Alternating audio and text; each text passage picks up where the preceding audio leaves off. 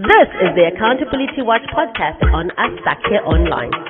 We tackle service delivery, corruption, and transparency issues in Matabeleland.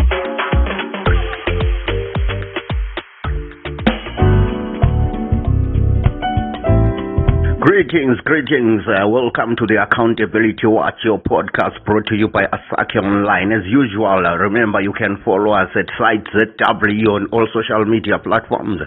You can also get in touch with us using our email, and our email address is info at cite.org.zw.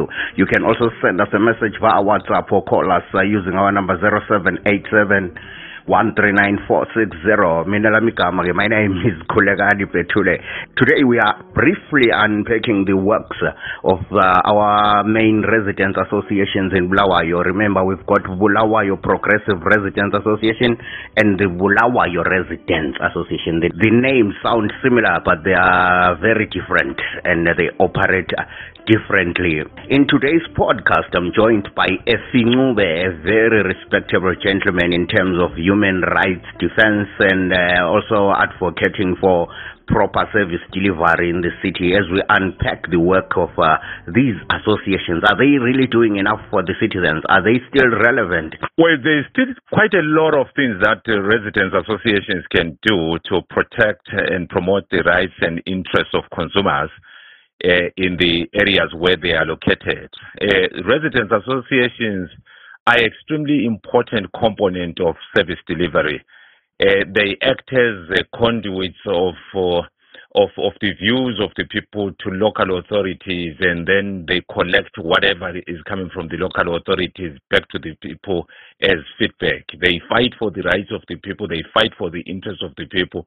If you have strong residents associations, they're better for service delivery. If you have weak uh, residents associations, it is always going to be bad for service delivery. Yes, the current residents associations have done uh, quite a lot, but there is still a lot that can be done to enhance service delivery and protect the rights and interests of uh, residents. Here is what some of the residents think about how these associations are working and how they should be working so as to improve service delivery in Bulawayo. They should try and unite, work together uh, because they are all serving the same residents. The purposes should be the same. They should uh, not mix the, the, the politics of the parliament and the residents. It should be just about Bulawayo residents. They they need to improve a lot of service delivery, but also we should not put too much pressure on these residents association because um, the country is not doing well economic wise.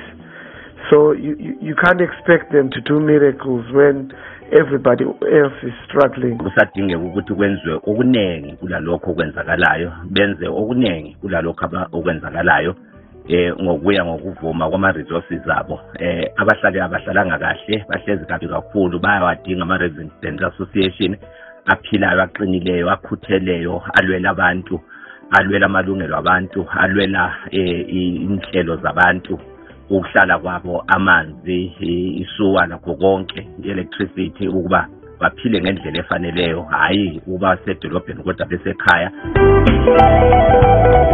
Well, let us not forget that uh, residents associations are not the same and they are not fighting equally and they are not representing the rights and interests of residents equally.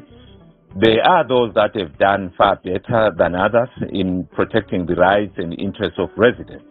But there is still a lot of work to be done uh, in terms of advancing service delivery. People are suffering uh, under a heavy burden of shortage of water, of clean water, of safe sanitation, they have no electricity, and other basic services, especially housing.